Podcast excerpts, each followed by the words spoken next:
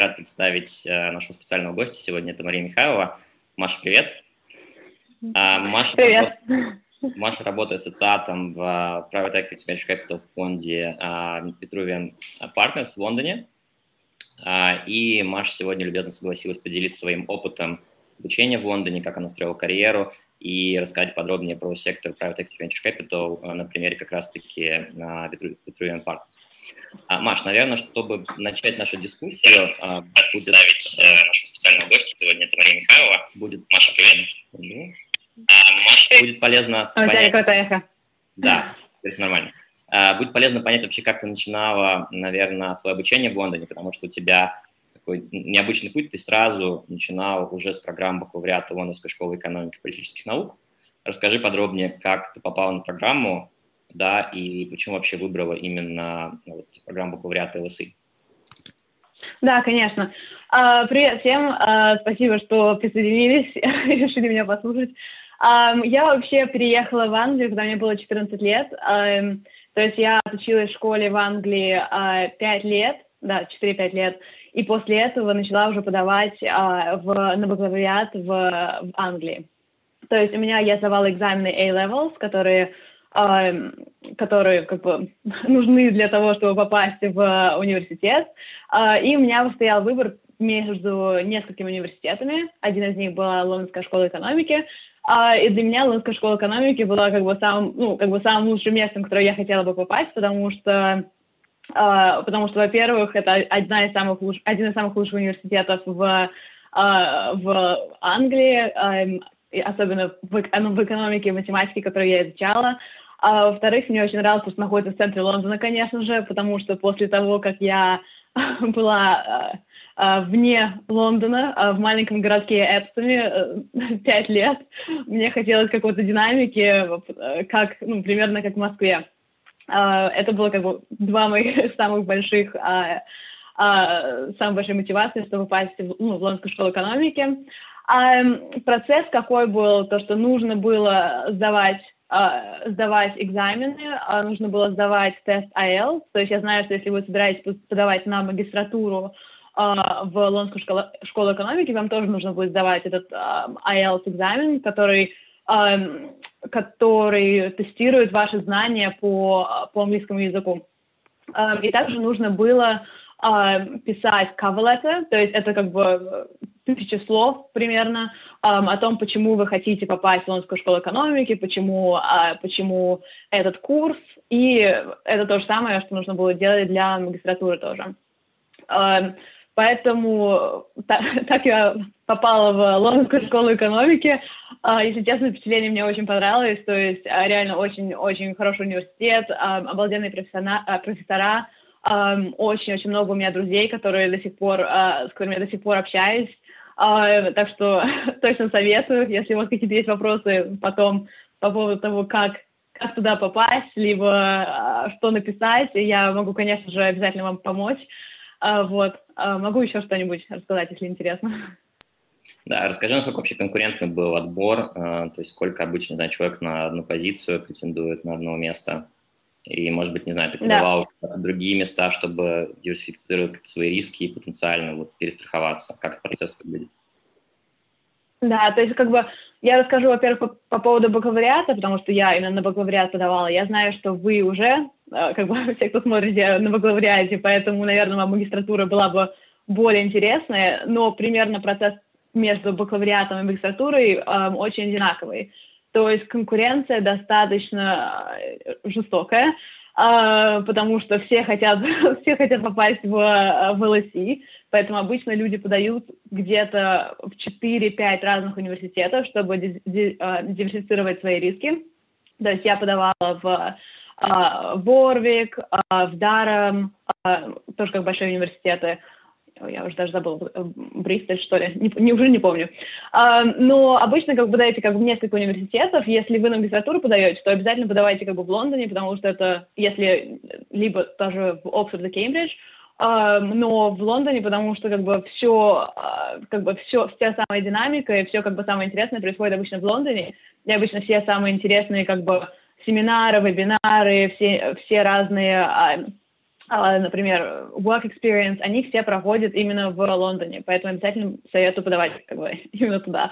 А по поводу, да, по поводу конкуренции, если честно, нам говорили, что это как бы дается одно место на 60 или 70 подач где-то так. Так что, возможно, поменялось все, но это примерно так. А, а по поводу еще хотела сказать, и у нас в LSE были разные курсы на магистратуру. Самый лучший, который есть, э, это курс называется там Private Equity и Finance, э, вроде как-то так, что там Private Equity.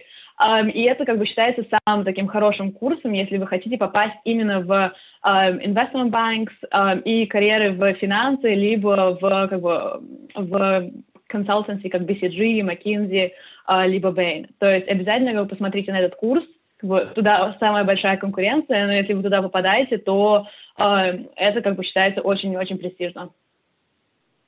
Раз мы заговорили про направления, а вот чаще всего вообще твои, может быть, ребята с курса, продолжаешь ли ты с ними общаться, и куда они пошли после бакалавриата? То есть кто из них прошел, пошел дальше учиться в магистратуру, а кто сразу работать?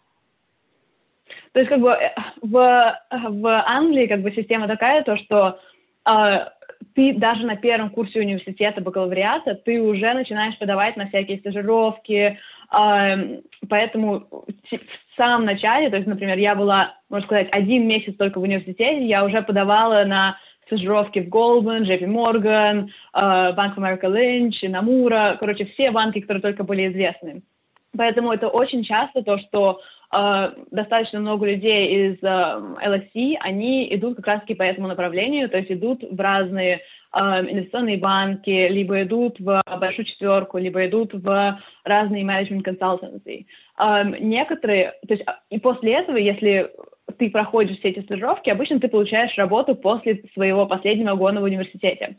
Те, кто не получает эту работу, они обычно идут на магистратуру, потому что они хотят попасть на какую-то более лучшую работу, либо, либо либо у них как бы еще есть целый год, чтобы подать на еще, еще разные программы. Поэтому обычно те, которые идут на магистратуру, это те, у которых еще нет никакой работы после, после их последнего года в университете.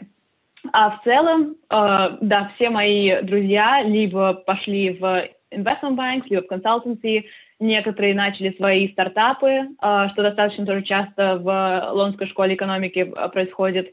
А, некоторые, а, некоторые стали а, юристами, вот, потому что у нас тоже достаточно большая юристическая программа.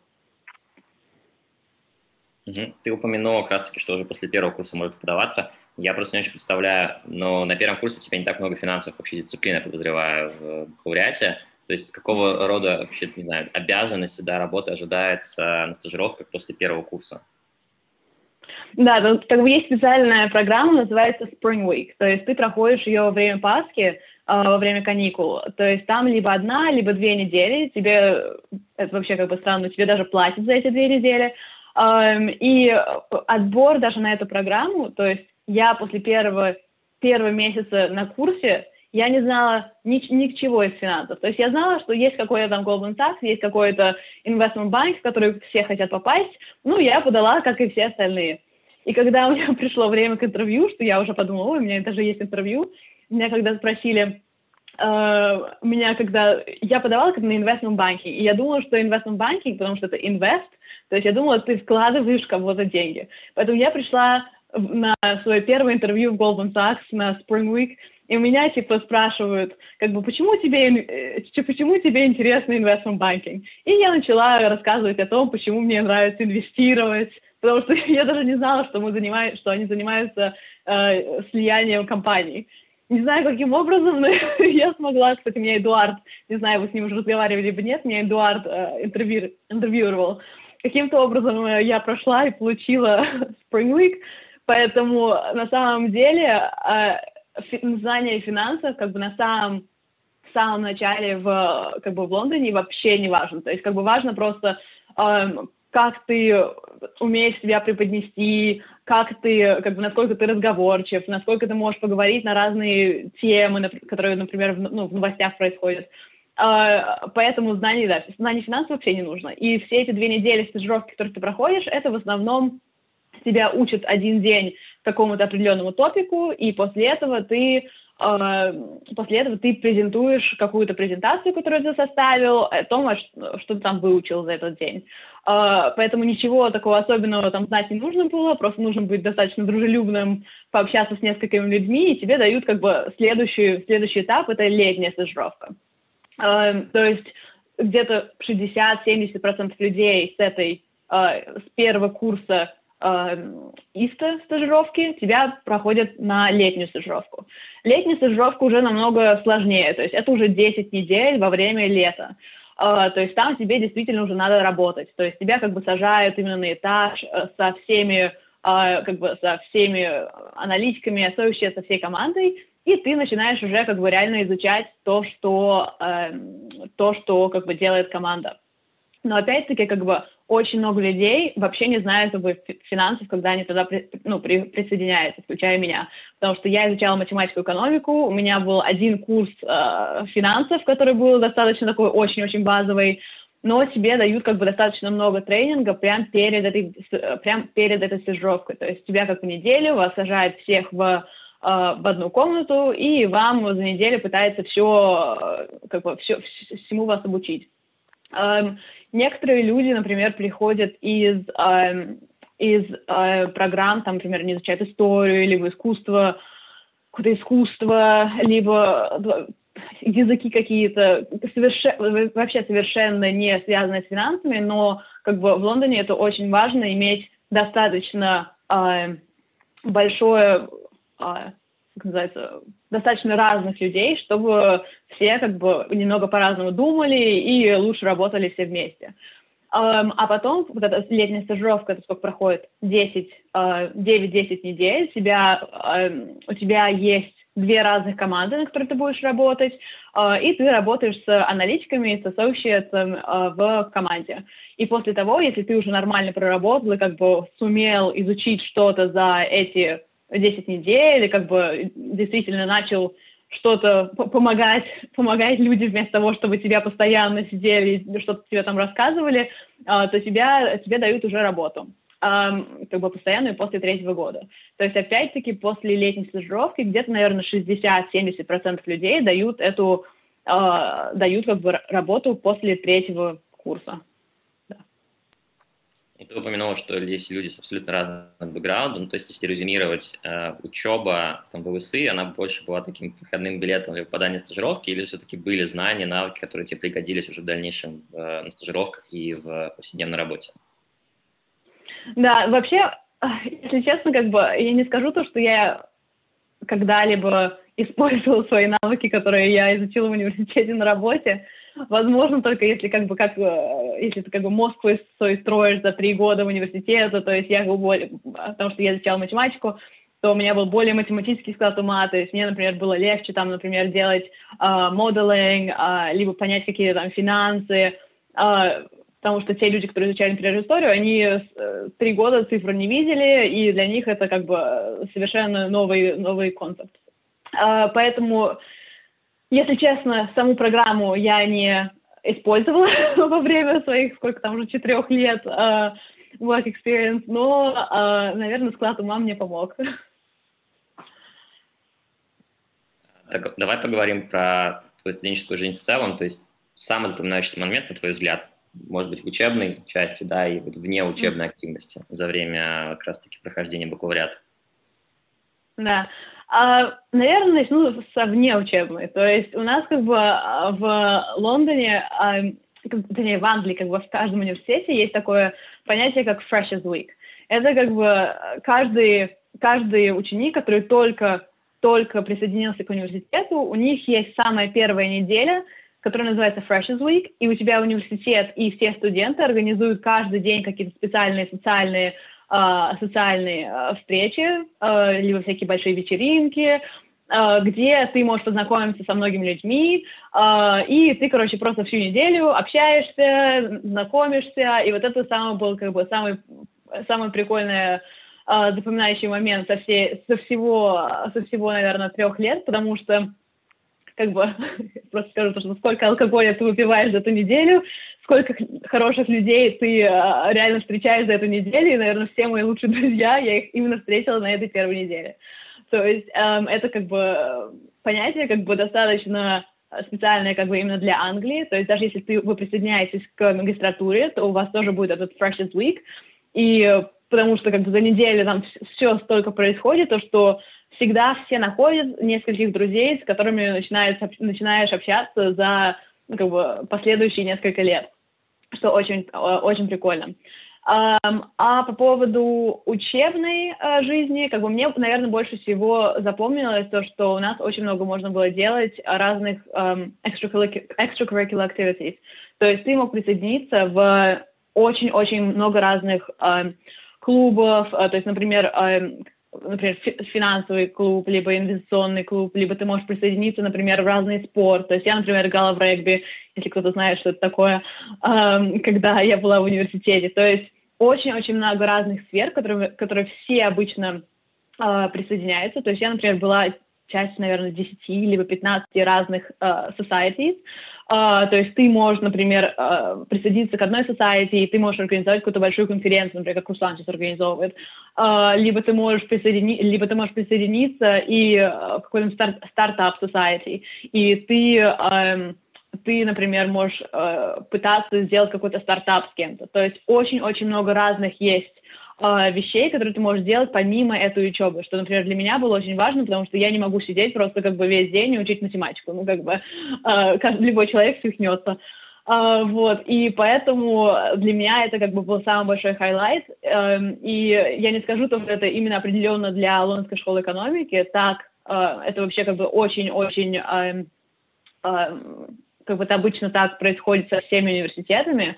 Uh, наверное, дальше даже больше есть разных societies в университетах, как Оксфорд и Кембридж, потому что у них есть свой большой кампус, uh, и там как бы больше разных есть uh, activities, которые происходят. То есть у них есть, например, большие, большие, они называют это баллы, это как бы они все наряжаются, э, и каждый колледж, который есть, например, в Оксфорде, Кембридже, они э, каждый месяц, если даже не каждую вторую неделю, они организуют большие балы, большие огромные ужины, как примерно в Гарри Поттере, э, где все, э, у всех есть хороший ужин, хорошие напитки, и там у них они танцуют какие-то специальные шотландские, какие-то английские танцы, что достаточно весело на самом деле.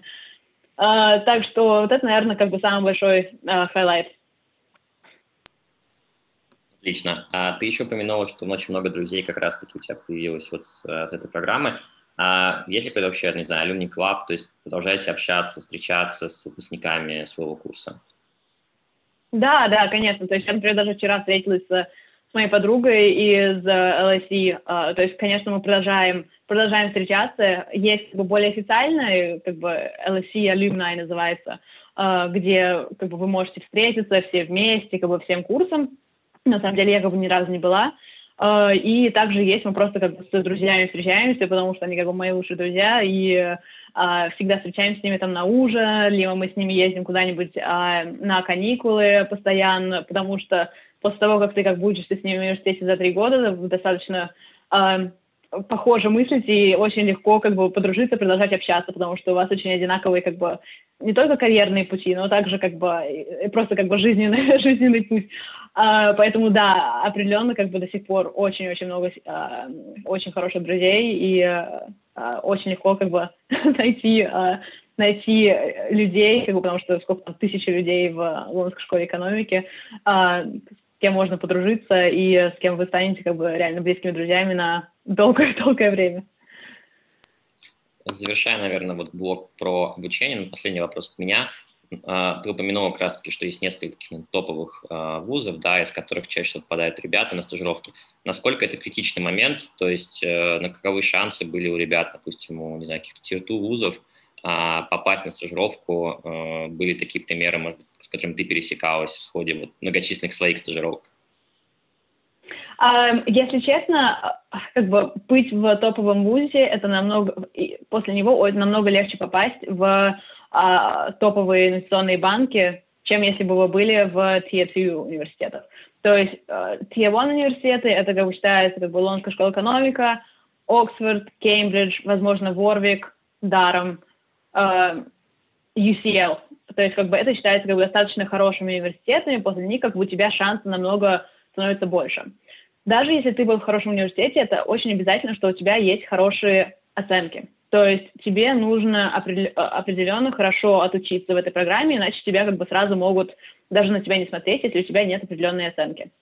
Эм, если, если ты был в Tier 2 университете, есть все равно шанс попасть. То есть Tier 2 университет это будет, например, э, King's College, эм, э, Bristol, Эдинбург, Ноттингем. То есть это как бы университеты, которые называются Russell Group в Англии. То есть они как бы все равно хорошие, то есть считаются как бы одним из лучшими, но не лучшие. Um, если у тебя, если у тебя есть оценки очень хорошие из этих университетов, и если, если вы уже прошли какой-то там опыт работы, um, то все равно можно как бы попробовать и попасть на эти uh, на стажировки. Но, конечно же, лучше, если у вас uh, ну, как бы лучший университет.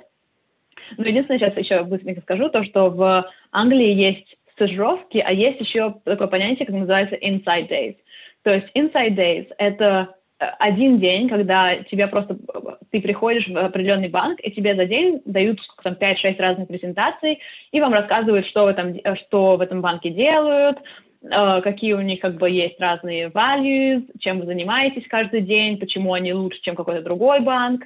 А, и я проходила несколько таких Inside Days.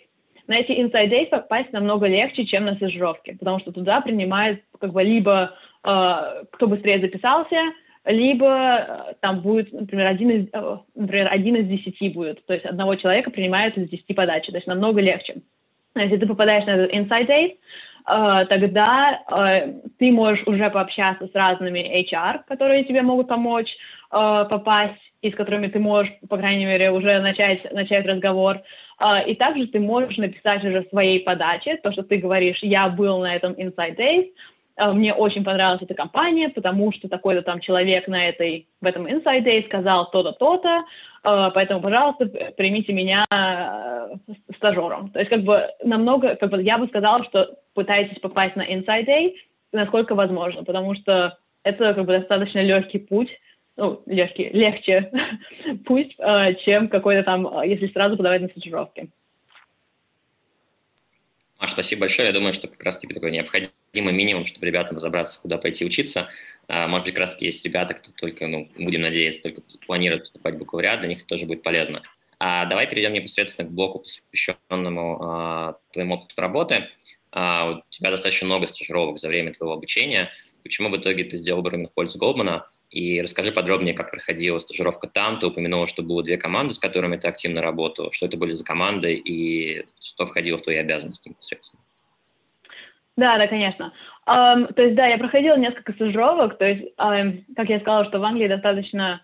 Ты намного раньше начинаешь uh, свой как бы выбор профессиональной карьеры, чем, uh, чем например, в Москве. Um, и, то есть, я уже сколько, про 16, я прошла свою первую стажировку в JP Morgan и в HSBC. То есть, как бы, я не сказала, что это были какие-то там investment banking стажировки, но это были просто, как бы, стажировки в каком-то, э, реально, ну, не то, что в колл-центре, но это был просто э, попасть в банк, и там, как бы, тебя немного, там, ходишь, смотришь, э, смотришь, чем там кто-то занимается. Но когда ты уже даже проработал в какой-то, неважно в какой, э, неважно в какой команде, это имя уже попадает на твое, э, на твое CV что, что намного больше помогает, когда ты подаешь на uh, Spring Weeks, которая uh, стажировка во время Пасхи. Поэтому перед тем, как я подавала уже на стажировку во время Пасхи, у меня уже было несколько uh, таких очень-очень маленьких стажировочек, в, uh, когда я была в школе, чтобы уже был плюс. И плюс я сделала достаточно много этих разных inside days, которые я вам только что рассказала, uh, которые тоже добавляют несколько имен на, для своего CV. И когда ты подаешь на стажировку, и они видят, что там уже сколько там, 6-7 разных стажировок, стажировок-inside days ты уже сделала, то тебя э, уже сразу ставят вперед, потому что они думают, что здесь какой-то experience, ты уже примерно понимаешь, чем занимается, чем занимаешь, э, занимаются люди в этой сфере, а, поэтому, а, поэтому это, это очень помогает. А, поэтому, так я и сказала, нужно попробовать попадать вам на Inside Days, потому что это очень легкая это очень легко добавить на свой CV, и это занимает только один день. Э, и the value, который вы получаете от него, намного как бы очень-очень большое. Um, а по поводу моей стажировки в Голдмане, um, то есть в, uh, она длится, да, 10 недель. Первая неделя это вас обучает всему, всему, что можно обучить за неделю по поводу финансов, то есть разные evaluation, comparables, DCF, uh, все такое, и потом вас отправляет на 5 недель в первую команду, то есть для меня это была команда, называется Equity Derivatives и Equity Convertibles, uh, то есть это достаточно, uh, достаточно как сказать, ниш, как бы никто особо об этой команде не знает. То есть, что это вы делаете, например, если в, у какой-то компании есть uh, какой-то либо FX risk, uh, либо они инвестированы в разные опции, то есть, например, put option, call option, то ты помогаешь им либо трейдить эти опции, uh, либо uh, получать эти опции. Короче, очень-очень нич э, команда, но очень-очень э, хорошие были люди, мне очень понравилось. И потом следующие четыре, э, четыре недели я была в команде TMT, то есть то же самое, что с Русланом, технология медиа телеком, где ты более занимаешься тем, то, что ты как бы делаешь разные презентации э, по поводу разных компаний, то есть, э, так как ты все равно особо ничего не знаешь, то есть тебя как бы аналист пытается обучить, как там сделать красивые презентации, может быть, несколько там э, заданий тебе в Excel дают, то есть не скажу то, что ты э, как бы много, много работаешь, но из-за того, что ты ничего не знаешь, ты работаешь много. И все тебе как бы достаточно медленно дается. Но реально за 4 недели ты как бы очень много всего как бы изучаешь, и как бы все люди достаточно очень очень к тебе хорошо относятся, то есть пытаются тебя более-более всего обучить, поэтому, да, очень-очень прикольная, тоже прикольная стажировка, и после этого ты можешь выбрать, куда, в какую-то команду больше хочешь пойти, то есть либо, например, для меня это была либо TMT, либо компания, команда Extra Derivatives для меня как бы TMT была командой, в которую я реально хотела попасть, потому что все-таки это технология в Голдмане, в, э, в Лондоне. Для меня это было как бы все вау. Я, можно сказать, я останусь там на всю жизнь, это больше, больше некуда. Э, поэтому я, да, я, я попросила, чтобы я осталась в этой э, команде. Меня, слава богу, взяли. И после этого я, сколько вот уже через год после этой стажировки, я, мне уже дали full-time uh, position. Давай перейдем непосредственно к твоему опыту в TMT, и у тебя еще, я знаю, была сначала команда совмещенная Industrials, да, до разделения uh, команд. Mm-hmm. Uh, расскажи подробнее про свой опыт, насколько там, это отличалось от того, что было на стажировке, насколько тебе сразу стали доверять какие-то сложные, uh, может быть, роли в команде, да, какие-то сделки, может, которые ты мог бы выделить из тех, которые успешно закрылись и на которых тебе особенно понравилась работа. Да. То есть, например, когда мы, когда мы были на стажировке, то было правило, что тебе после 12 нужно идти домой. То есть э, даже если ты не смог закончить какую-то работу в 12 ночи, ты, это кажется очень, э, очень поздно, но э, в жизни аналиста это не очень поздно, а тебе, тебя отправляют домой. То есть это как бы это было отлично, когда ты был, э, когда ты стажировался, потому что ты хотя бы высыпался, сколько там, 7-8 часов мог поспать ночью, но в то же самое время это тебе особо э, не показывало, какая работа будет, когда ты станешь аналистом. То есть, когда ты присоединяешься, становишься аналистом, у тебя как бы задания начинаются, ну, как бы немного сложнее, чем, чем те, которые были, э, когда ты был стажером, потому что тебя прямо только до начала работы, тебя на 4 недели отправляют э, на тренинг. Э, у нас был тренинг в Нью-Йорке, то есть тебя на 4 недели отправляют в Нью-Йорк, тебя там в отель эм, размещают, и ты четыре недели ходишь каждый день на курсы, где тебя, где тебя обучают, э, ну, реально всему, что тебе только можно, надо делать на работе. То есть все valuation, все разные PowerPoint tricks, э, как бы, действительно прям все, все, что тебе нужно. Поэтому, когда ты присоединяешься, все думают, что ты все, как бы ты уже должен все знать, э, и поэтому тебе начинают давать достаточно, как бы уже, ну, более сложные э, задания. А, чем те, которые были на стажировке. А, конечно, сначала тебе все, все равно достаточно сложно. А, скажу то, что ты сидишь до поздней ночи, я не буду вам врать, um, и пытаешься как бы сделать, что тебе надо сделать, но э, тебе дают responsibility прям как бы с самого-самого начала, очень часто. То есть тебе дают как можно больше, чтобы что ты можешь сделать, то тебе и дают, как бы. То есть ты сидишь до трех ночи, и вот ты все делаешь до тех пор, пока не доделаешь. Uh, так что responsibilities много, то есть чем больше ты становишься как бы Uh, как год проходит твою первую аналитика, тебе больше и больше заданий дают, потому что ты уже как бы знаешь, uh, знаешь, как uh, build models, знаешь, как делать красивые слайды, поэтому становится как бы все более и более технично, чем больше ты продвигаешься по стадии аналитика. После двух лет аналитика ты, тебя um, обычно promote to associate, и когда ты становишься associate, у тебя есть ну, аналитик под тобой, которому ты можешь хотя бы давать какие-то там задания. Поэтому становится хоть немного полегче. Uh, вот. А, а по поводу um, TMT и Industrial, то есть в самом начале, когда я стажировалась, Эм, команда TMT, технология медиателеком, она была совместно с, компани- с командой Industrial. Не знаю почему, они просто решили их совместить, может, они на одном этаже сидели, потому что... Вот. Но потом все как бы поняли, что после нескольких лет, что TMT и Industrial совершенно разные технологии, технологические сферы, поэтому посередине моего первого года они... Эм, эм, они распределили эту команду, и стала одна команда Industrial и одна команда э, технология медиа телеком. Uh, то есть я во время своего первого полгода я смогла проработать на несколькими industrial сделками. То есть мы, например, с Русланом работали над сделкой этих, господи, даже не знаю, как это объяснить, клапанов, uh, клапанов uh, компании. Совершенно, честно, покупали такие насадки, которые для трактора были. Сейчас я даже на самом деле покажу у меня. Вот, есть. Вот это покупали. Очень, uh, очень прикольно было. Uh, не особо, не настолько интересно, как, конечно же, какие-то технологические компании, как, э, как Spotify либо Netflix.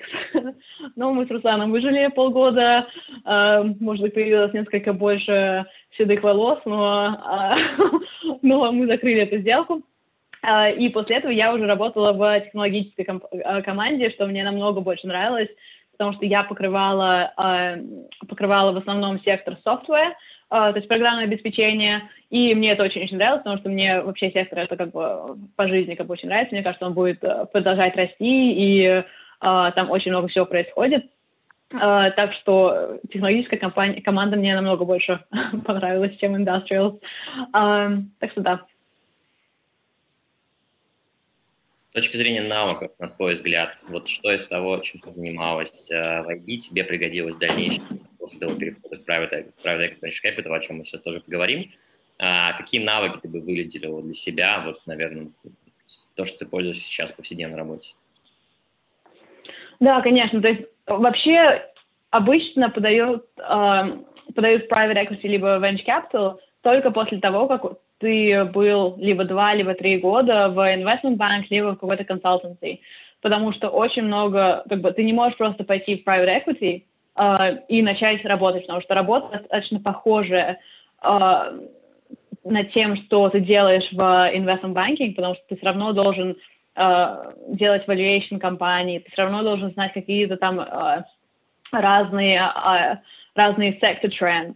То есть я бы сказала, что практически все, что я делала в Goldman, я продолжаю делать в э, private equity. То есть э, не скажу то, что как бы настолько в деталях, но все мои знания точно обязательно э, пригодились мне на моей текущей работе.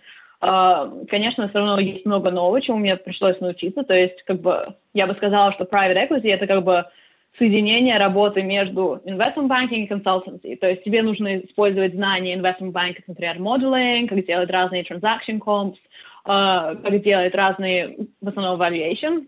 И также consultancy, uh, потому что тебе нужно знать uh, разные, как бы делать market sizing, тебе нужно знать знать, почему, например, какая-то э, компания лучше, чем другая, то есть тебе нужно сделать прям очень, как бы, такие operational большие benchmarks, э, поэтому я бы сказала, что это, как бы, private equity — это слияние этих двух, э, этих двух сфер, поэтому очень-очень э, редко э, люди идут работать сразу в private equity, потому что тому, что ты учишься в больших корпорациях, э, тебя не научат в, в private equity обычно, потому что там уже все люди с достаточно большим experience, э, и которые особо нет времени тебя, тебя чему-то учить.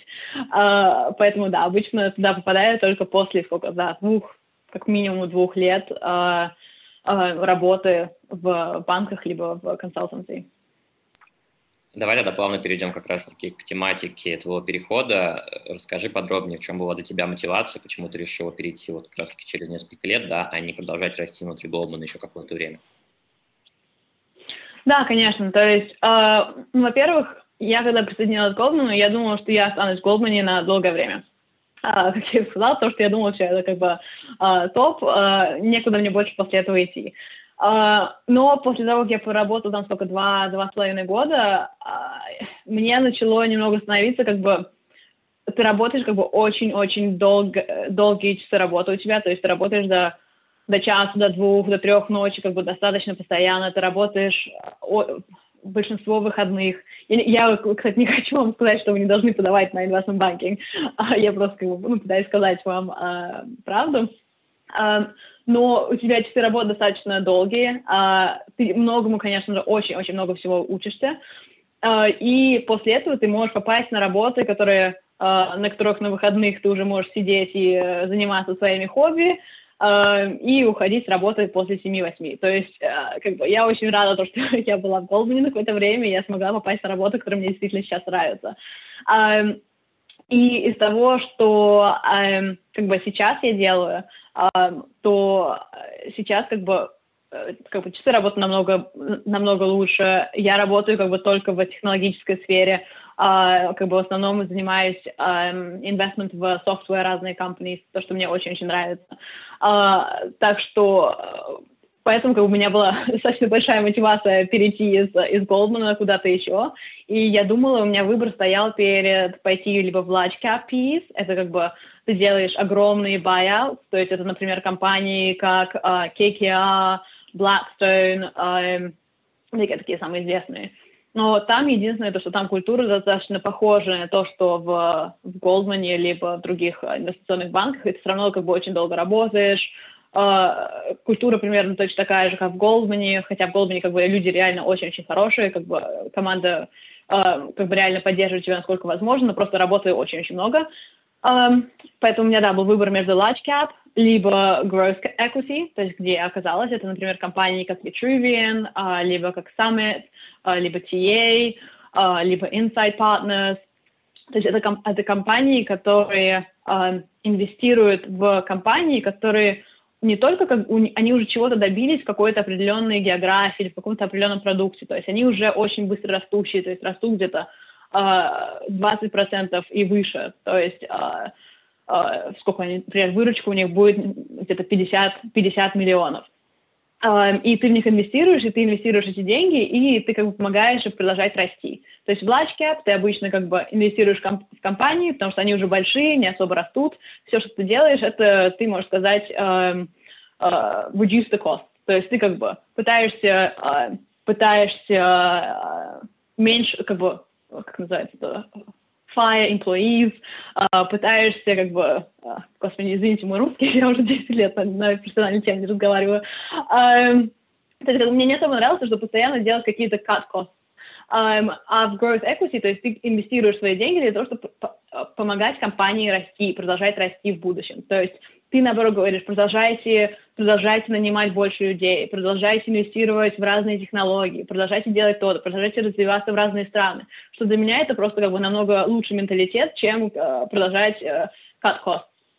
Также третий выбор это обычно стоит в venture capital. То есть venture capital ты инвестируешь реально как стартапы. То есть там несколько человек есть в команде, не знаю, 10 человек в э, стартапе, э, и ты, когда инвестируешь, ты просто смотришь на идею и смотришь на команду. И говоришь, что, что ну, ну, команда, наверное, хорошая, идея, наверное, тоже хорошая. Смогут ли они это сделать?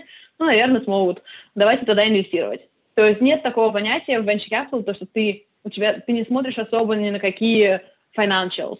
То есть ты просто как бы реально инвестируешь в команду и в идею. То есть для меня это тоже не особо нравилось, потому что это как бы очень рискованно, э, и нет никакого, нет никаких цифр за, за твоим, за твоим э, твои инвестиции, что мне не особо нравилось как, как математику. Поэтому я пошла в Growth Equity, э, что я очень-очень рада. Э, и да, могу тоже да, обязательно вам посоветовать туда, туда попасть, потому что очень хорошая культура, э, очень интересная работа, э, намного лучше часы работы. Э, так что да. А, ты упомянула таких два больших пула а, фондов, да, крупные, такие быстрорастущие. В твоем случае, а, сколько интервью тебе пришлось пройти, да, либо же ты сразу шла конкретно уже в Витрувиан, и как выглядело? То есть я сначала, обычно как ты не хочешь идти на интервью, которое ты, куда ты хочешь реально попасть с самого первого раза, потому что ты после двух лет в Голдмане, я, конечно же, забыла все вопросы, которые обычно спрашивают на интервью, то есть я хотела немного практиковаться. То есть я э, сделала, сколько, наверное, интервью, 7-8, может быть, э, до того, как я подала Витрувиан, э, потому что я хотела немного попрактиковаться, потому что тебя спрашивают вопросы не только по поводу твоей компетенции, то есть не только вопросы по поводу «расскажи нам о, о том, когда ты проявил свою стойкость», то есть я спрашиваю такие вопросы, но тебя также спрашивают достаточно технические вопросы, которые очень, э, очень специфик к именно сфере. То есть я тренировалась на эти сколько, 7-8 разных интервью. Ну, кстати, э, то есть как проходят эти... Ты, ты не можешь просто так подать в private equity. То есть обычно тебя headhunter, э, к тебе headhunter проходит, и, и ты говоришь headhunter то, что да, возможно, я могу, э, ищу работу, э, что там есть, что, тем, что вы можете мне предложить. И тебе обычно как бы присылают какие-то разные applications, которые ты можешь просто посмотреть. Тебе даже не нужно никакие писать ни cover letter, ничего, просто нужно иметь CV, Обычно твое CV просто отправляется к, э, к этому private equity. Обычно тебе дают как минимум одно интервью и, возможно, какой-то там modeling тест. То есть обычно это будет, например, пятичасовой uh, modeling тест, где тебе нужно за пять часов построить three-statement model, сделать какой-то там valuation и показать какие-то там returns, uh, что достаточно долго, тоже долгое время занимает. Uh, но очень-очень важно пройти все эти интервью перед тем, как подавать в компанию, в которую вы действительно хотите попасть. Это то же самое, как бы, если вы подаете на разные стажировки, то как бы вы хотите подать сначала на несколько стажировок, которые как бы, ну, не ваши топовые, а, ну, как бы, все равно хорошие, и попрактиковаться ваши, как вы можете сделать свое интервью, и потом попасть, ну, уже сделать интервью с вашей топовой, а, топовой компанией, чтобы вы могли себя продемонстрировать в самом лучшем, а, в самом лучшем свете. Uh, поэтому, да, когда пришло дело к интервью с Витрувиан, у меня было uh, шесть интервью с разными партнерами, то есть партнеры — это как бы самые, самые главные люди в компании, то есть меня спрашивали все по поводу того, по тому, что я делала в Goldman, по поводу разных моих competencies, также мне дали uh, modeling тест на час, и также у меня был, кстати, aptitude тест, то есть тебе aptitude тест, это, э, они достаточно часто используются в стажировках, то есть это verbal, numerical и logical тест. То есть э, каждый тест длится 30 минут, и тебе как бы дается там какое-то задание, например, э, прочитайте текст и ответьте на вопрос. И там будет там четыре разных, э, четыре разных вопроса, четыре разных ответов. Э, либо это будет, например, logical reasoning, что там тебе дается четыре разных фигуры, и тебе нужно найти какую-то зависимость в этих фигурах и найти, какая фигура должна быть типа пятой. Э, это очень, тоже как бы очень часто э, эти тесты происходят в, в отборе, то есть мне это тоже нужно было пройти. И да, в принципе, это все. То есть, как бы, шесть интервью, эти aptitude тест и modeling тест. И это, как бы, достаточно стандарт, uh, то есть, доста- бывает то, что будет больше интервью, то есть, я знаю, uh, у некоторых было где-то 13-14 разных интервью с разными людьми перед тем, как их взяли. То есть, это очень-очень зависит от, uh, от компании. Сколько по времени занимал весь процесс с момента, как ты подала заявку и получила оффер? А, если честно, вот у меня с Витрувиан вообще за неделю все прошло, а, но это очень редко, а, потому что у меня уже был офер в другую в компанию, и э, я сказала Витрувину то, что мне нужно, мне нужно подтвердить другой офер за следующую неделю. Я очень хочу попасть в Витрувиан. Если вы мне не сможете сделать процесс за неделю, то я как бы, я не буду с вами интервьюироваться, и я просто приму, приму э, этот офер другой компании. Поэтому мне очень быстро как бы сделали все шесть интервью, то есть у меня было э, три интервью в один день, э, все мои тесты во второй день, и еще три интервью в другой день. И как бы за эту неделю мне дали офер, э, и после этого сказали, что да, ты можешь нам присоединиться, но ты нам сейчас не нужна, можешь прийти к нам, можешь начинать работать через 9 месяцев. Что было вообще очень супер, потому что я, э, сколько была в Голдмане, полгода, что и я уже знала то, что э, то, что я уйду через полгода, и потом мне оставалось 4 месяца между моими работами, э, где я могла бы путешествовать, то, что я ездила в, поехала в Австралию, в Новую Зеландию, в Иорданию, в Израиль, э, немного по Америке тоже попутешествовала, э, что было очень-очень очень прикольно, а, потому что я не знаю, когда мне еще в жизни будет четырех, э, четырехмесячный а, а, брейк такой.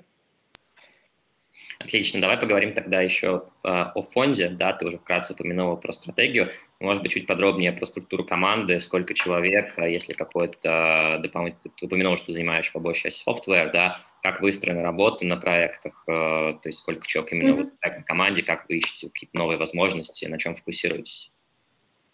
Да, то есть у нас вообще фонд, э, мы только что во время лета подняли еще 4 биллиона, э, то есть у нас в общем 10 биллионов э, AUM называется. То есть мы сейчас инвестируем из 4 биллионового фонда. То есть обычно мы инвестируем, э, наш как бы ticket size начинается с 30 миллионов до где-то 450 миллионов, в зависимости от какой сделки мы делаем. То есть мы делаем мы делаем инвестиции как бы в growth equity, то есть это когда ты просто пишешь какой-то чек на 50 миллионов и даешь его компании. Либо мы делаем buyout. Это тогда, когда ты покупаешь, можно сказать, всю компанию, э, и ты помогаешь ей расти дальше. То есть тогда, потому что ты покупаешь всю большую компанию, ты, понятное дело, можешь платить 300-400 миллионов за нее. Э, так что обычно, обычно мы делаем либо, либо то, либо другое. Мы также, бывает, инвестируем в публичные компании, то есть, например, я инвестировала недавно в, э, в компанию э, на, можно сказать, называется marketplace, который продает, примерно как Amazon, но продает только, э, продает только DIY предметы, как, например, разные топоры или там, не знаю, винтики какие-то. А, вот, а, что тоже очень интересно. Также мы бываем, а, take, делаем take private, то есть если какая-то компания есть публичная, и нам она очень нравится, но мы думаем, что она будет лучше, лучше расти, если мы ее купим и сделаем, опять-таки, private, то мы тоже это можем сделать. То есть достаточно то, что мы делаем, э, как бы очень-очень э, достаточно broad. Дальше по поводу того, как у нас команда, команды распределены. То есть у нас есть сколько? 100, 120 людей в Витруве, то есть где-то из них 70 людей, которые занимаются именно инвестициями, так как и я. Um, у, у нас есть сколько там, не знаю, где-то 15 разных um, команд, которые распределены на um, thematics. То есть каждый год у нас выбирают разные themes, um, которые очень интересны в этом году. То есть, например, в этом году у нас выбрали, там, не знаю, там, cyber security, AI, um, там, data analytics, um, не знаю, какой-то healthcare tech. И после того, как эти тематики выбраны, uh, всех associates, всех, вообще всю, всю команду распределяют на эти тематики. То есть у меня есть две тематики. Это horizontal software, то есть я обычно смотрю на программное обеспечение, то есть ком, uh, компании такие как ну, короче, Microsoft, но маленькие. Uh, и дальше, дальше я смотрю на компании как uh, Data, Analytics. Uh, некоторые люди смотрят на такие компании, как, например, Consumer Internet, то есть разные веб-сайты, те, которые смотрят на разные healthcare tech, что достаточно очень broad, и это очень интересно, потому что не все private equity не, то есть когда обычно ты входишь в private equity, обычно ты просто присоединяешься к одной команде, и ты в этой команде остаешься на продолжении там, нескольких лет. У нас очень интересно, потому что ты можешь постоянно меняться из разных команд, то есть идешь в одну команду, то в другую, то в другую, и ты получаешь знания из всех этих команд, это все технология, но просто разные определенные как бы тематики в технологии, что очень-очень интересно. Эм, дальше обычно у нас на проекте, эм, если, например, нам нравится какая-то э, компания, обычно будет один партнер, то есть как бы самый главный. Эм, после этого будет один вице-президент и один associate, то есть я.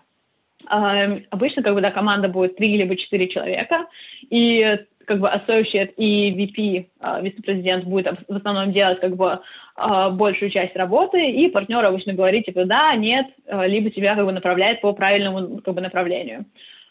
Um, так что по поводу того, что как бы мы делаем, когда смотрим на эти компании, то uh, как бы, как можно сказать, как мой день происходит, это uh, ты либо получаешь разные списки от инвестиционных банкиров, как, например, Goldman, Э, и ты получаешь как бы огромные листы как бы разных компаний.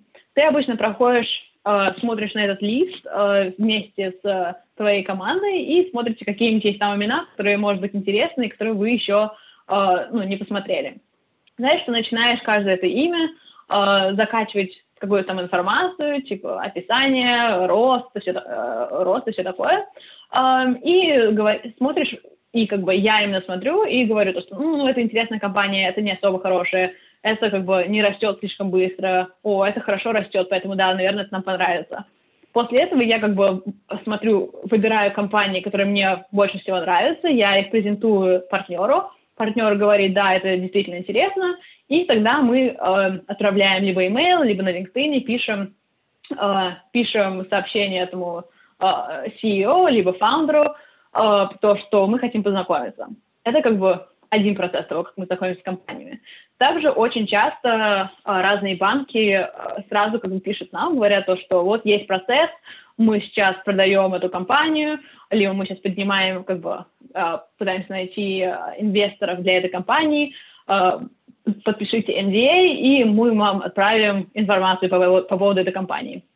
То есть тебе приходит эта информация, и ты как associate, ты должен посмотреть просмотреть там разные эти презентации э, и посмотреть, как бы, нравится ли вам эта компания, либо нет. Um, что еще как бы мы делаем? Um, после того, как мы выбираем, если компания нравится, uh, то обычно ты как бы созваниваешься с, с менеджмент тимом этой компании, то есть вы спрашиваете несколько вопросов, uh, получаете разные, uh, разные financials, и вы начинаете строить как бы модуль, uh, uh, начинаете писать, называется это IC Note, Investment Committee Note, то есть это большой, как бы где-то 80-90 страниц uh, Word файл, где вы пишете о компании, почему она нравится, как бы как она positioned в industry, какие у нее financials, и да, почему, почему комиссия должна дать вам денег.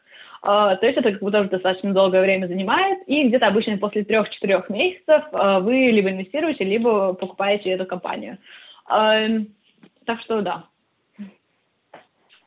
Ты упомянула, что каждый год собираете такие перспективные э, сферы для инвестирования. Как вообще ситуация с пандемией повлияла на эти решения? Может быть, появились какие-то новые направления, на которые фокусируетесь сейчас?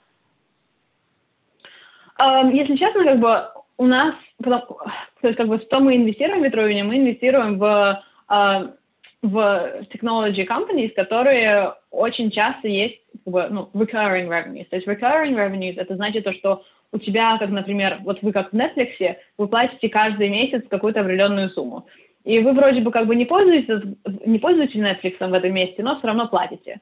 То есть, например, очень многих программных обеспечений компаний, они, у них точно такая же бизнес-модель. То есть Э, какая-то компания на них подписывается, каждый месяц им платит, и, э, и каждый, ты как бы каждый месяц примерно знаешь, сколько ты будешь получать э, выручки. Потому что мы инвестируем в такие компании. Во время ковида у нас как бы на нас достаточно не повлияло, потому что все вот это subscription revenue, они как бы все компании продолжали быть подписаны на все эти наши инвестиции. То есть как бы например, во время ковида вы же не отписались как бы от Netflix, не отписались от Spotify, и как бы большие компании, они тоже не отписывались от сервисов, которые как бы наши, наше портфолио предоставляло.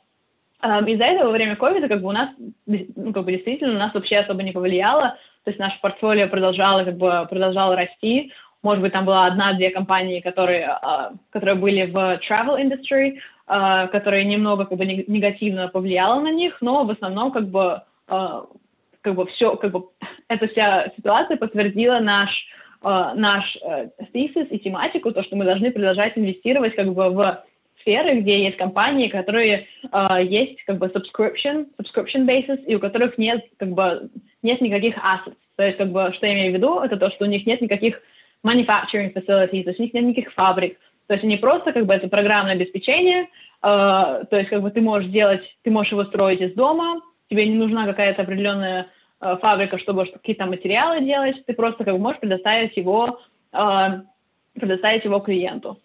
Э, и поэтому э, после ковида как мы продолжаем делать то, что мы, что, что мы делали до этого, то, что, может быть, какие-то новые тематики открылись, как инвестировать в healthcare, uh, то есть мы уже и до этого инвестировали в healthcare, но есть как бы достаточно много интересных компаний, которые, uh, которые ну, технологические компании в этой сфере, которые достаточно интересны и очень быстро растут, особенно после ковида. Но единственное, что uh, после того, когда, когда, например, у healthcare technology, после того, как они в последние шесть месяцев настолько быстро росли, то их CEO и founders, они, конечно же, думают, э, что они теперь valued намного выше, чем до этого. То есть, если бы ты мог купить за 6 месяцев назад, ты мог бы купить эту компанию, там, не знаю, за 10 миллионов, то уже через 6 месяцев она уже стоит там сколько, 40 миллионов, потому что э, они думают то, что в будущем она будет настолько сильно расти. То есть это как бы единственное, что нужно, как бы, что очень сложно в э, нынешней, нынешней экономике, это то, что сейчас как бы очень много э, очень много компаний, которые не особо были, не особо упали, либо не особо были подтверждены ковиду, они очень-очень э, дорогие. И из-за этого как бы очень сложно найти что-то, что э, куда инвестировать за, как бы, за хорошую цену. Ага.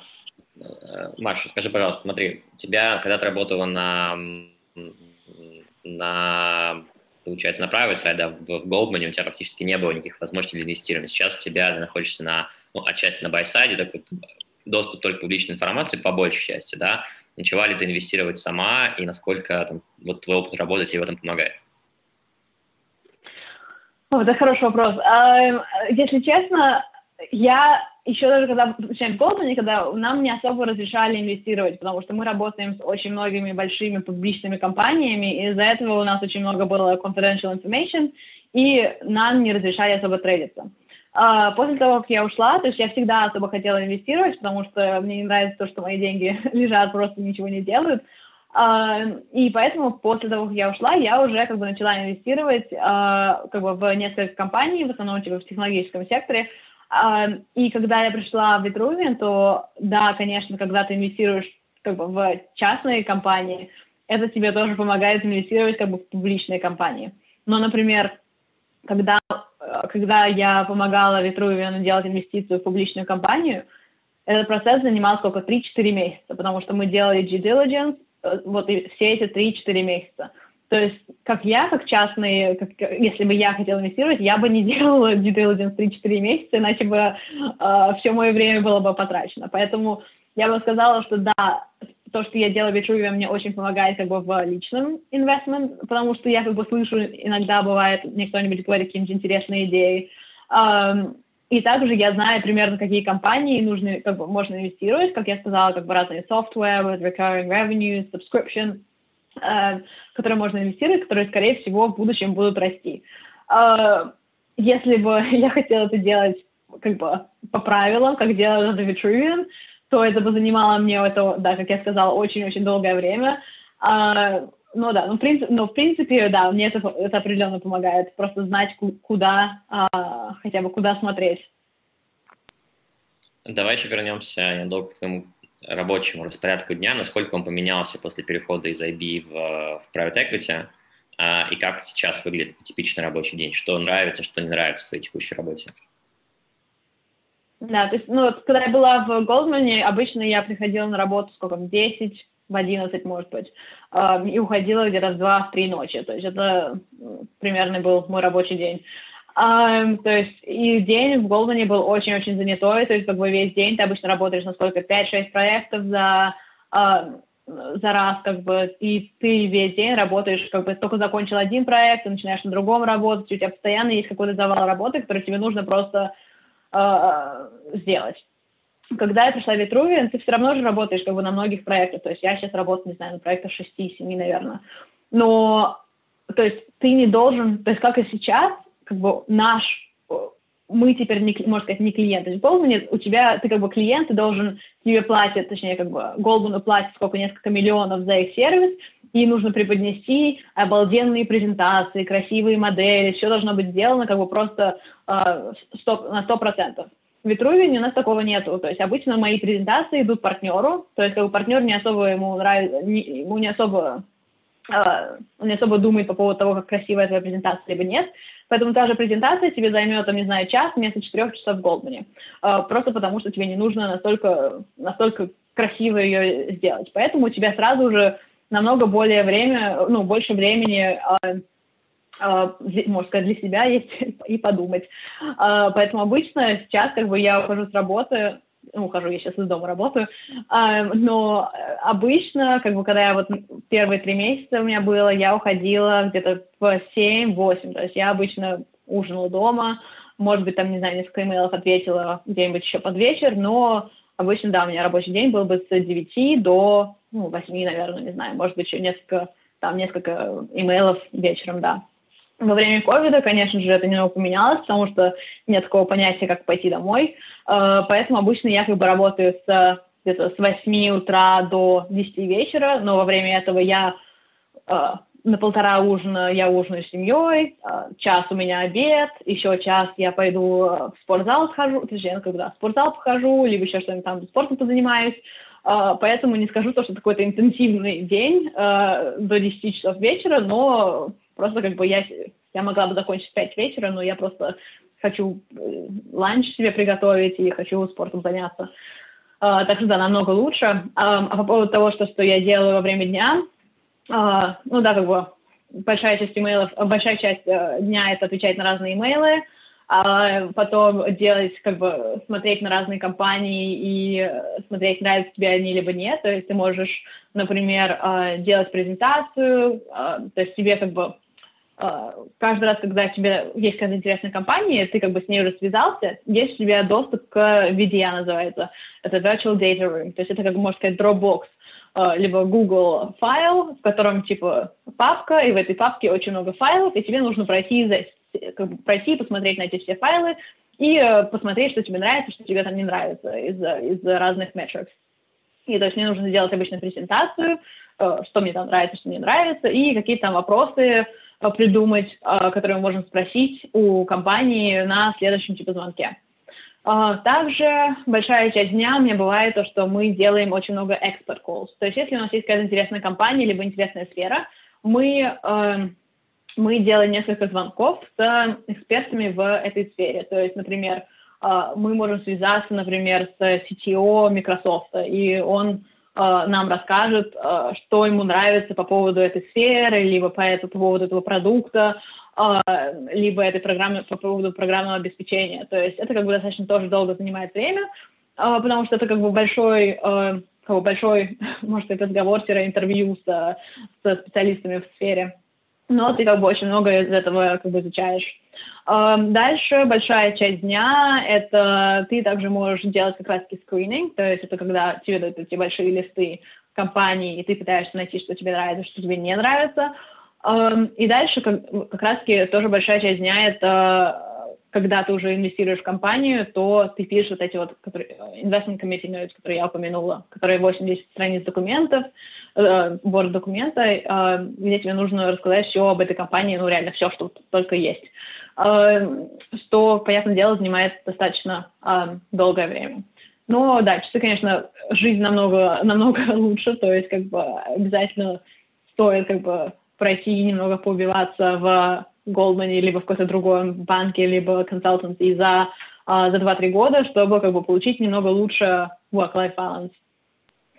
С точки зрения того, что не хватает в текущей работе или хотелось бы, чтобы было по-другому?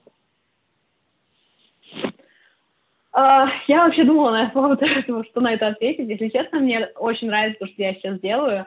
Uh, то есть, как бы команда реально очень хорошая. То есть я инвестирую в uh, очень интересные сферы, и я работаю над очень, очень хорошими проектами. То, что, и поэтому, ну, действительно, мне сейчас очень много всего нравится. То есть если честно, после того, как я была в Голдмане, а, мне мало на что жаловаться, поэтому а, сейчас, если честно, мне пока все нравится. Сколько я уже сколько, 10 месяцев проработала, но пока, пока особо жалоб нет. Э, давай тогда поговорим про период адаптации, насколько быстро ты привык к новому функционалу, к команде, были какие-то сложности на первом этапе после перехода? Да, то есть я как бы, команда у нас, был, э, у нас очень, очень дружелюбная, то есть э, все люди очень как бы приземленные, то есть я, например, могу там пошутить со, со своим начальником, э, то есть как бы я могу его там, ну, очень-очень хорошая приземленная команда, поэтому очень легко было э, как бы стать частью коллектива. Uh, поэтому я скажу, что даже как бы через, не знаю, через месяц-два, то есть ты уже начинаешь как бы достаточно дружелюбно находить там новых друзей и uh, ну, общаться со всеми. А по поводу знаний, а, то есть я до сих пор еще, конечно же, учусь, потому что, а, мне кажется, никогда не, останов... не останавливаешься а, учиться тому, как правильно инвестировать. Если бы это было если это было что-то, что можно было бы научиться, то все бы это делали и бы зарабатывали большие-большие деньги. Поэтому я до сих пор точно до сих пор точно учусь. Конечно, я знаю намного больше, чем я знала 10 месяцев назад, а, но это, конечно же, происходит очень-очень медленно, потому что все, кома- все компании совершенно разные, а, все компании интересные по совершенно разным а, вещам, поэтому скажу то, что, да, обучение продолжается и будет продолжаться какое-то долгое время. Отлично. Пока мы не ушли к теме как раз к следующему блоку, посвященному таким персональным интересам, один вопрос, который у нас э, есть в чате, он касается э, блока, который ты рассказывал про э, процесс отбора. Э, вот есть вопрос, насколько принципиально отличается процесс отбора в крупные фонды от того же Витрувиана, похожих на него быстрорастущих фондов.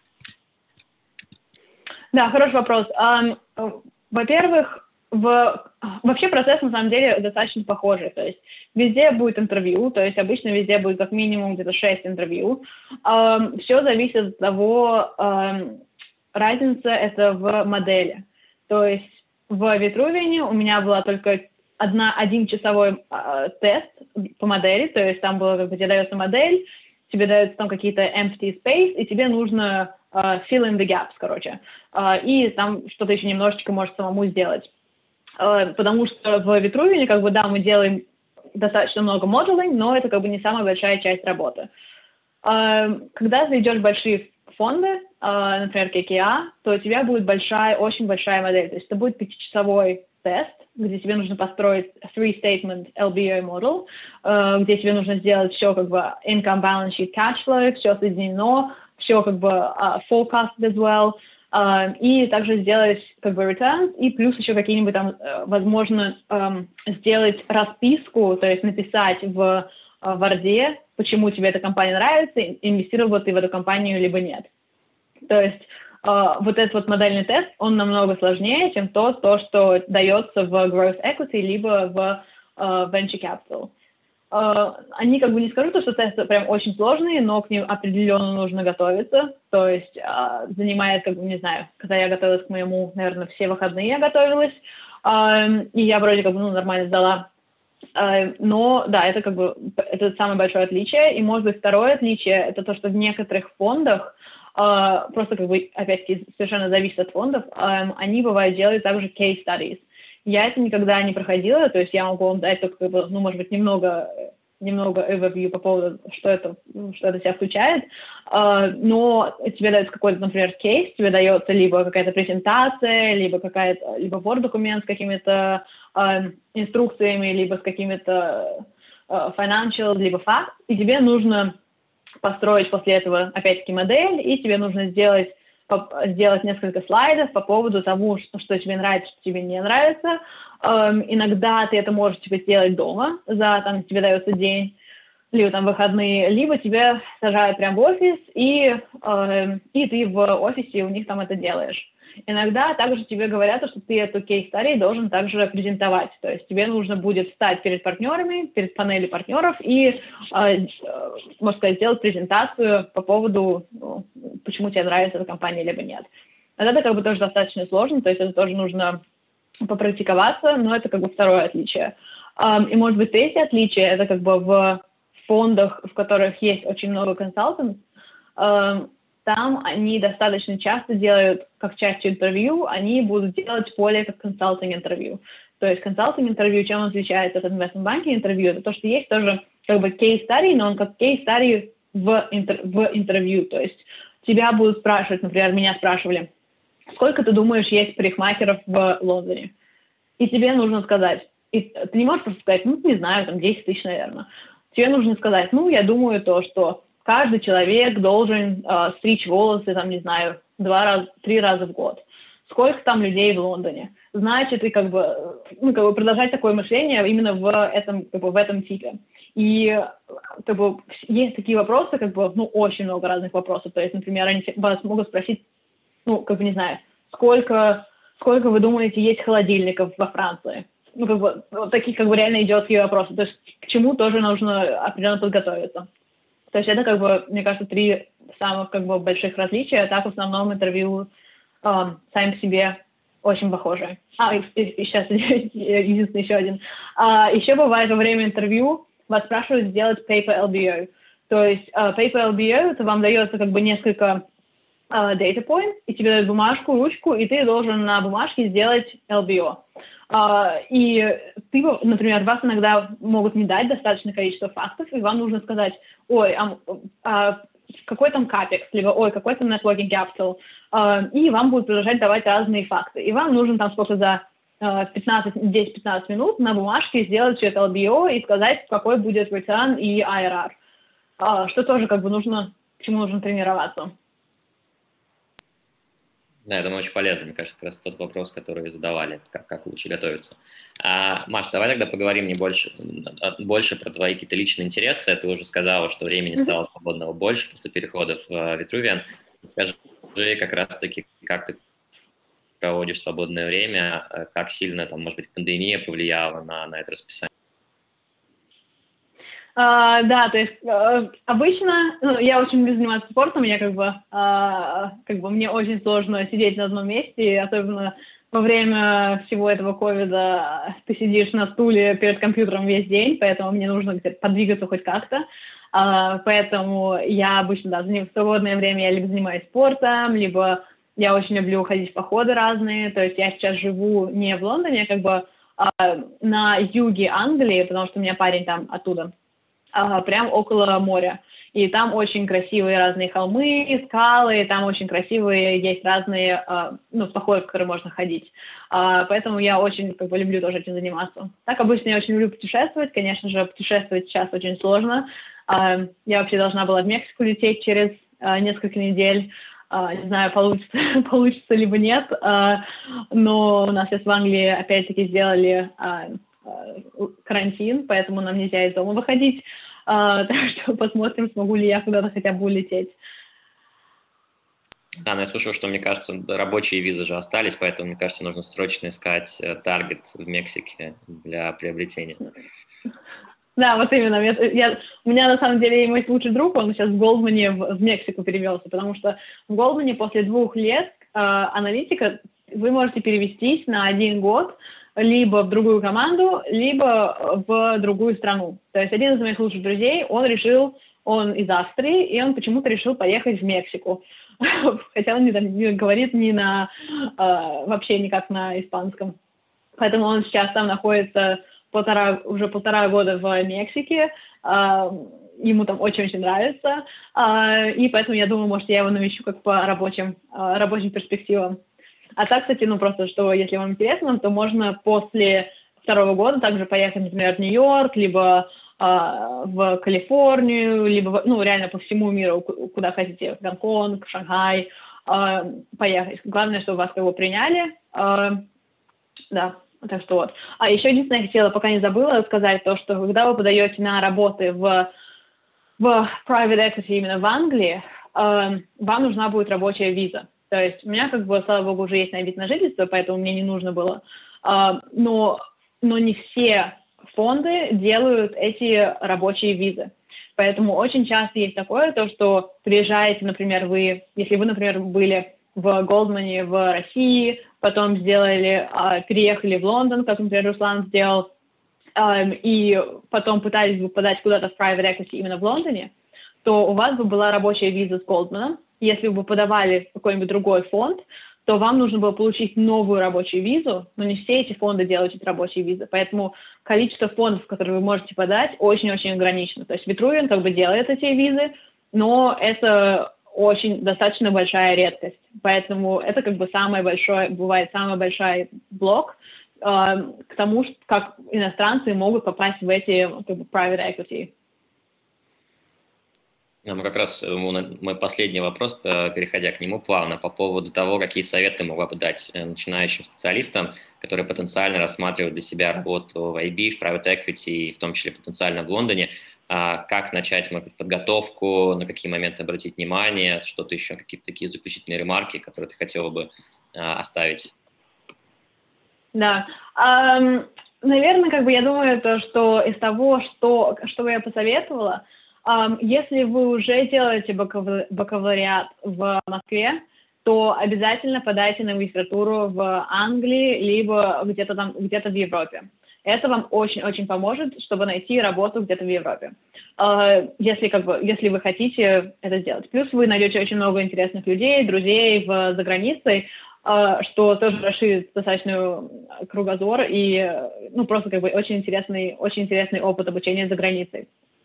Если uh, вы решили, что это не для вас, и вы хотите uh, подать на работу где-то в России, то есть, например, вы подаете на IB, а, либо на консалтанси, а, либо еще какие-то, там, не знаю, фонды, а, то попытайтесь подать на ту компанию, которая делает rotations именно за границей. То есть, например, так же, как в Голдмане, после там сколько, двух-трех лет в Голдмане вы можете поехать в Лондон, либо в Нью-Йорк, либо еще куда-нибудь, и сделать, сколько там, один год отработать за границей. Если вы хорошо отработаете, либо вы как бы очень хотите остаться там, а, Руслан, может быть, даст, даст больше рекомендаций по этой сфере, но вы можете остаться в Лондоне и продолжать работать именно там. То есть, мне кажется, как бы вот Эдуард так сделал, и мне кажется, Заур тоже так сделал у нас в компании, ну, в Голдмане именно.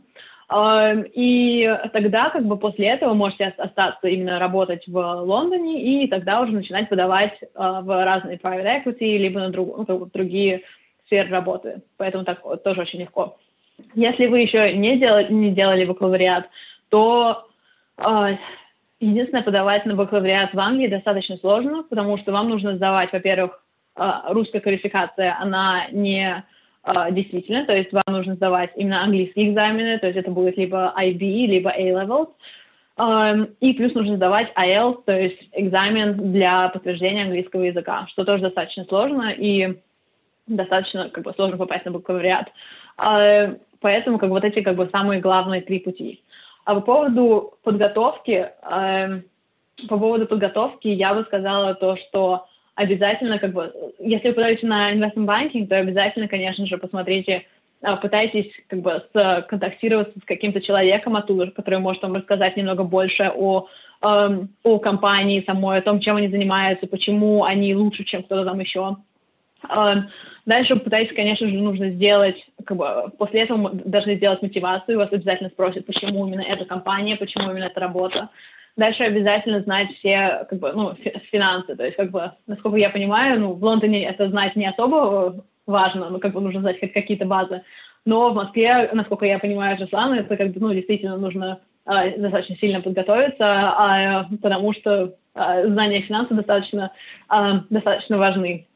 А, поэтому я бы сказала к этому тоже подготовиться. После того, как вы, если вы уже вы были в banking и подавали бы на private equity, то обязательно нужно поговорить с кем-то, опять-таки, из этой компании, который вам расскажет, что, чем они занимаются, а, как вы можете подготовиться, потому что каждая компания совершенно разный интервью-процесс, совершенно разные вопросы они спрашивают, совершенно разные тесты, поэтому а, подготовка к каждому интервью совершенно, совершенно индивидуальная.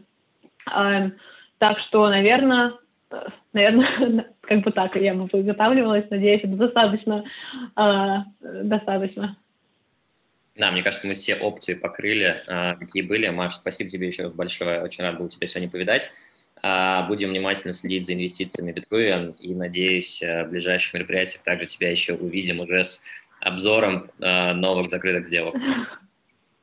Отлично, спасибо большое. Спасибо всем, кто, а, кто сегодня слушал. А, было очень приятно. Может быть, Руслан может поделиться своими моими контактными деталями, если вам нужно будет, есть какие-то вопросы по поводу um, LSE, investment banking, private equity, либо еще есть что-нибудь по поводу, по поводу чего-либо, uh, то обязательно пишите, я всегда рада буду помочь. Отлично, так и сделаем. Спасибо большое. Маш, хорошего дня. Да, тебе тоже.